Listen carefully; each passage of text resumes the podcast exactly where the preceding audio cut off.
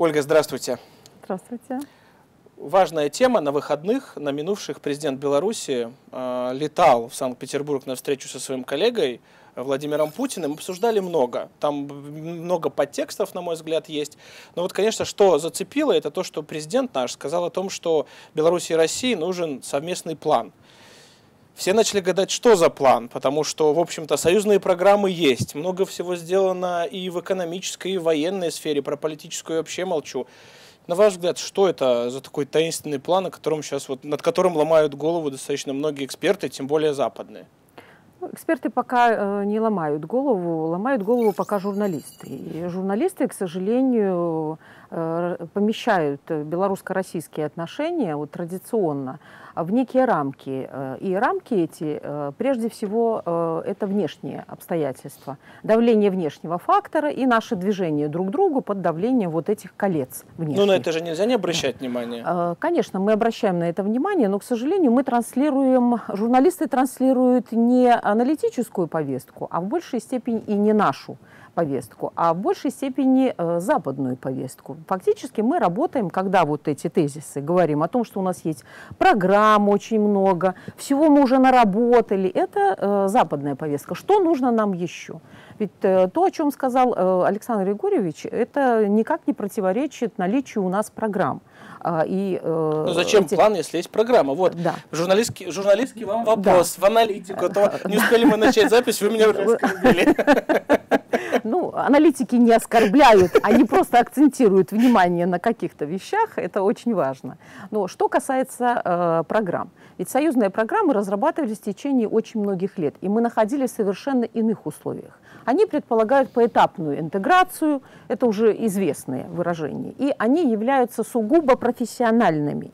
То есть простой человек в них разобраться не может – сколько бы мы ни объясняли, что мы делаем, какие шаги мы предпринимаем вот в интеграции нашей, а, отраслевой прежде всего, для простого гражданина это не совсем понятно.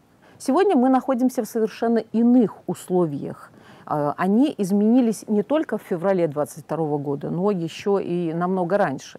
И э, президент говорит о том, что нам нужно планирование. Ведь план э, – это не просто план, это не просто какой-то вот разворот листа, на котором мы обозначим все наши пункты. Это планирование. И э, планирование ну, хорошо, что нам спланировать, на ваш взгляд? Нам э, нужно видеть масштабность наших задач.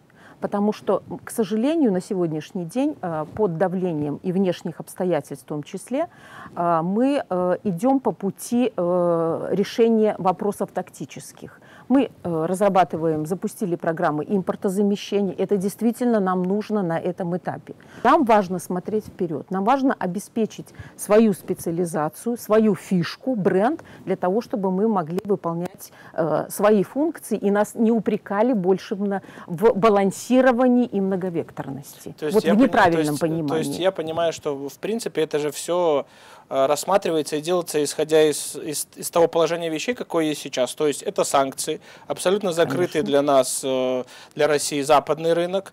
Это пресловутый разворот на восток.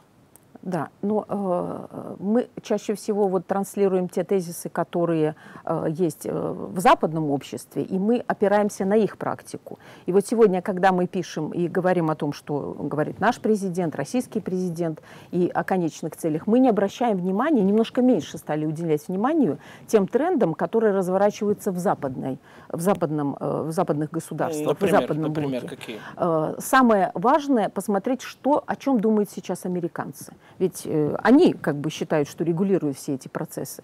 Вот я бы обратила внимание на заявления, очень громкие. Они у нас mm практически не транслируются. Джейка Салливана, это э, советника по национальной безопасности президента Соединенных Штатов. Он высказал, я выделила бы три тезиса.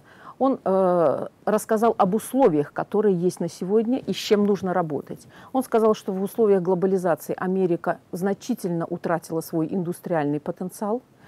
Америка э, существенно снизила свою конкурентоспособность в ведущих отраслях, И для американцев, для Соединенных Штатов, для национальных интересов крайне важно получить лучшие умы для того, чтобы перезапустить этот процесс. Ну, они это и не, не переставали делать, они всегда скупали лучших ну, специалистов. Ну, согласитесь, что для 2023 года э, такие заявления, они на, наталкивают на размышления.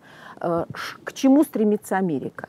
Ведь э, либерализация, которая была Э, основной фишкой, она фактически уже отменяется.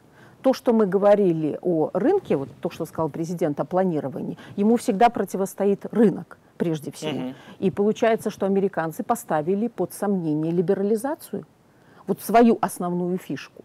Что сказал Джейк Салливан? Очень интересная его фраза. Мы должны приспособиться к этому миру, который есть сейчас, для того, чтобы выстроить тот мир, который хотим мы. Фактически наш президент сказал то же самое. Сегодня идет строительство экономическое, новое. Они называют его новым Вашингтонским консенсусом. Нам, наконец-то, надо какой-то свой придумать уже.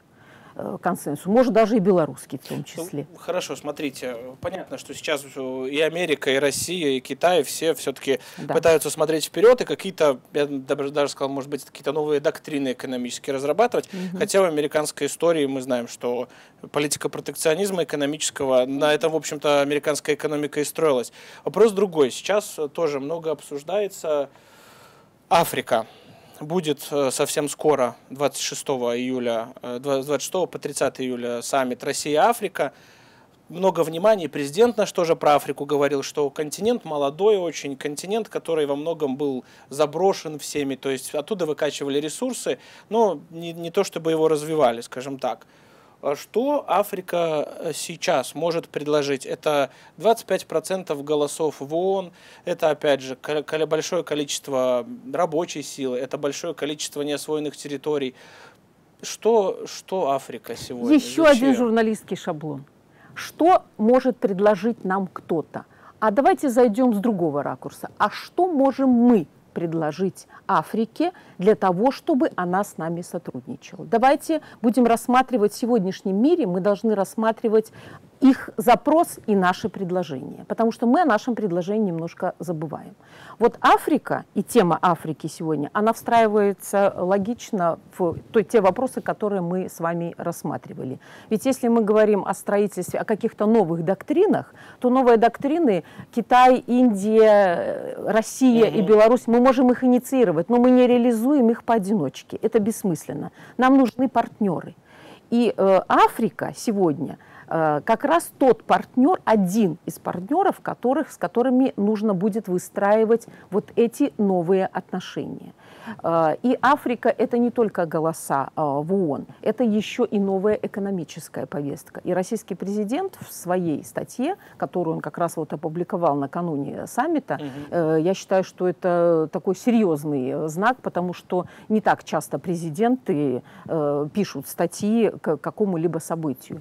И для Российской Федерации, и для нас в том числе, африканский континент имеет значение именно с этой точки зрения, не только с политической политической. Мы не должны постоянно думать только о политике. Ну, смотрите, опять же, я понимаю, о чем вы говорите, но это же получается, что Африка на данный момент имеет интерес именно как с политической точки зрения, не только голосовой Это Э, хороший, хорошая возможность для Москвы, вот континент или большую часть стран континента, угу. условно говоря, забрать в свой политический фарватер какой-то. То есть, где там Россия заработает? Она со всем континентом, товарооборот России, вот опять же Владимир Путин это писал в своей статье, угу. 18 миллиардов долларов. Со всем континентом это 54 страны. Ну, это же как бы очевидно, что здесь речь не про экономику и не про заработок а именно про политическое влияние. Э, африканское направление и для Российской Федерации, и для нас не было приоритетным все эти годы. Мы э, работали по экономическим законам. У нас экспортно-ориентированная экономика, и для нас очень важно было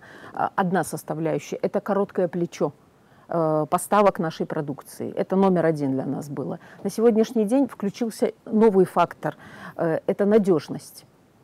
А если там надежность, если там надежность, это все-таки это, страны это... с другим совершенно менталитетом. Э, конечно, мы можем задавать э, такие вопросы, но если мы их будем постоянно задавать в, такой, в таком ракурсе, как вы сказали, то тогда у нас ничего не получится. Э, а африканские партнеры тоже не привыкли с нами работать, они нас вообще не знают. Ведь э, конференции, которые проходят э, в Российской Федерации накануне саммита, что говорят африканцы? То есть ученые, которые приезжают, они говорят, что они узнают о России, я уже не говорю о Беларуси, исключительно из западных СМИ. У нас нет даже информационного присутствия. То есть э, э, раньше это было э, специальные агентства, которые вещали на Африку. Нам, ну, может быть, тоже нужно над этим задуматься. И тогда мы, э, рассказав о себе и узнав о них, вот тогда мы можем о чем-то говорить. У нас даже простого понимания нет. Того, что происходит в какой-то африканской стране и что происходит в Беларуси. Если бы мы провели опрос сейчас, э, насколько Беларусь узнаваема в Африке, то, я думаю, ну, мы получили Зимбабве, бы... может быть, ну, ну, в отдельных только странах, да. да, там, где был президент. Поэтому э, надо начинать с малого и двигаться вперед. А, а вот по такой премиальной модели, как действуют американцы, она сейчас у них уже тоже не работает. Им тоже придется очень тяжело. Ну, Ольга, предлагаю, поедем с вами в Сомали открывать курпункт. Да. Будем освещать да. Корреспондентский события, пункт, да. Со, события в Беларуси. И коротко, коротко последний момент. Все-таки зерновая сделка, влияние на Африку. Потому что много говорится о том, что... Да не говорится, есть фактически э, подтверждение того, что большая часть зерна уходила в, как раз-таки на премиальный рынок в богатые европейские страны, хотя договаривались о том, что это все поедет там в те же страны а, этого африканского рога, да, называется да. Сомали и все остальные. Вот как вы считаете? А, во-первых, она не уходила, а оседала проблему зерновой сделки инициируют сами африканцы. Для них это важно. И если российский президент и его слова выглядят как пропаганда в большей степени, да, то э, выступления африканских лидеров, в том числе, которые приезжают, я думаю, не озвучат это, мы сейчас увидим вот на э, саммите, то для них э, эта сделка, она э, очень важна. Э, и нам, э, и Российской Федерации, это тоже информационная работа для журналистов. Нам необходимо э, работать над тем, э, чтобы э, зерно, э, продовольственное безопасность, безопасность. Это как раз бренд Беларуси. Мы работаем над этим, это наше поле. А, было освобождено от любого давления. Есть вещи, которые не, не могут быть подвергнуты никаким ограничениям, когда речь идет о жизни людей, детей и так далее. Я понял. Ну, вы же понимаете, без информационного давления сейчас да. ничего не будет. Да, Поэтому единственное, что, наверное, хочется верить, что на этом саммите Владимир Путин и лидеры, кто приехал, смогут найти какую-то, возможно, альтернативу зерновой сделки, потому что, как мы знаем, 18 июля да. ее, можно сказать, уже фактически отменили. Говорят о том, что, может быть, она будет когда-нибудь возобновлена, но я, честно говоря, в это не верю. Поэтому будем надеяться, что все-таки страны Африки не будут голодать. И, Ольга, и финальное мы, слово да, и, и заканчиваем. Э, я бы э, подождала вот несколько, какой-то короткий период времени, чтобы посмотреть, как европейцы справятся с этой проблемой. Ведь э, до сих пор э, у них не было возможности и опыта нет такого, чтобы решить вот эту продовольственную безопасность в полном объеме без российского и украинского зерна э, в Африке. Посмотрим, как они справятся. Ну, будут, э, будут на своем восточном фланге из Польши, из всех остальных вытягивать последние. Они же против как раз-таки украинского зерна. Но это, как говорится, уже да, их, это... их головы боль. Ольга, спасибо вам большое за беседу. Спасибо.